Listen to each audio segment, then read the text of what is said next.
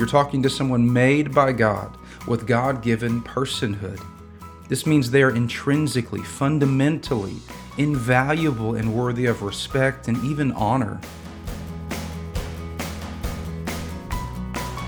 Hello, you're listening to the Greek to Me podcast, a daily discovery of the New Testament scriptures one word at a time. We hope today's podcast helps you better understand and appreciate God's word.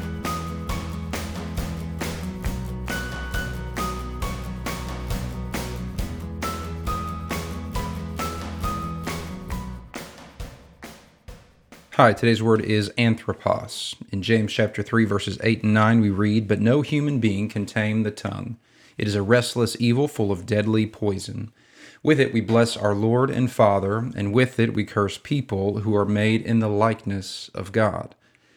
The word I want to draw out here is the word people, and with it we curse people who are made in the likeness of God. The word anthropos means man, it means mankind, and again, generally speaking, it means people. There are two words in the Greek which mean man, aner, which refers to a male individual of the human race, and anthropos, our word here, which is the racial generic term which has the general idea of mankind. It refers to the entire human race, including male and female, as both created in the image of God and equally vested with individual personhood and identity. You can hear anthropos in our word anthropology, or the study of man or mankind. In Genesis chapter 1 verse 27, it tells us God created man in his own image. In the image of God, he created him, male and female, he created them. You can already hear there both general generic term and just very specific gender terms. That is, that mankind then is made uniquely like God in ways that nothing else in creation ever was, not even the angels. In short, it is to say that we have both a body and we have a soul. This means more than the fact that we are simply more advanced intellectually or emotionally than animals. This means we are profoundly relational and spiritual beings, the likes of which only a Trinitarian God could understand and design.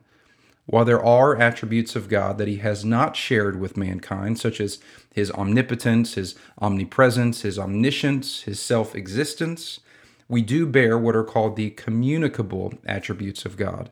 These are those attributes that are communicated or transferred to us by God. We are thus capable of goodness, love, justice, kindness, relationship, truthfulness, invention, wisdom, and more. It is in this way that we are created in the image of God, or the imago Dei, to say it in Latin. And it is by these faculties that we are able to know, love, and worship God. It is also by these faculties that we are held accountable for our sin. We are, in a very real sense, God's children by nature of creation. As Paul writes in Acts chapter 17, we are, quote, indeed the offspring of God. And because we're created in the image of God, our Father by creation, the blessing of being like God comes along with the responsibility to act like God. This truth is what compels Peter to write in 1 Peter 1 As he who called you is holy, you also be holy in all your conduct, since it is written, You shall be holy, for I am holy. And God has even graciously revealed to us in His law who He is and how we are to be holy as He is holy. And this may seem entirely unfair to us, and yet our eternally holy God happens to, in this case, demand what he deserves of us. And he is free to do so. We can actually somewhat relate to this, right? A father and a mother cares very deeply how their child behaves, say, in a store or at school. Why? Well, because they're responsible for their child and have a deep and abiding concern for their child. Whereas, by comparison, they have very little to no responsibility at all for other children in the store or their kids' classmates, and thus are generally not concerned with their behavior. God created us and loves us and wants us to know Him and to love Him and to be like Him. This means then that disobedience to God's law, whenever we don't live like our Father, His image in us is cracked, it's marked up, it's made dim. You can choose your analogy. And the problem is, since our first parents, Adam and Eve, we can't help but do the same. They were the only two people truly free, at least initially, of the power of sin. They were created by God with the potential to sin. But because of the curse of sin and the effects of the fall that we read about in Genesis 3, all who were born after them were born not simply with the potential to sin, but with the propensity to do so. This is precisely why sending a Savior was baked into the plan of God all along. John writes in John chapter 3 For God did not send his Son into the world to condemn the world, but in order that the world might be saved through him. Whoever believes in him is not condemned, but whoever does not believe is condemned already, because he has not believed in the name of the only Son of God. Verse 19 of chapter 3, we get to the point here, and this is the judgment then. The light has come into the world, and people, that is mankind, anthropos, loved the darkness rather than the light because their works were evil. Mankind, conceived and born into sin, to quote David in Psalm 51, loves the darkness and naturally does evil and has evil intent. The imago Dei, the, the image of God, has been disfigured by sin. And our nature, our sin nature, has irrevocably overridden our God nature. This is the bad news. But there is good news. There is the good news, otherwise known as the gospel. And that is that Jesus has done for us what we could not do for ourselves.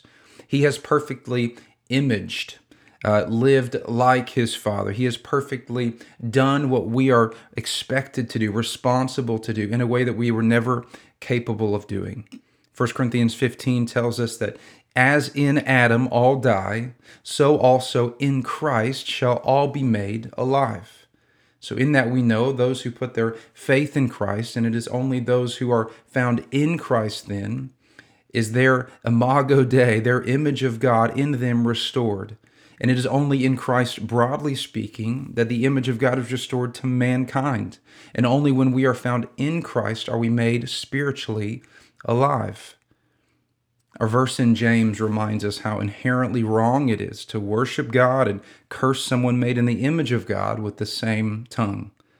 Even if you felt like they deserved the verbal assault, you're talking to someone made by God with God given personhood. This means they are intrinsically, fundamentally invaluable and worthy of respect and even honor. Even when we're sinners, we were sinners made in the image of God, and God miraculously restored that image in us. He graciously recreates us by His Spirit with a new heart to love Him and a mind that loves His law.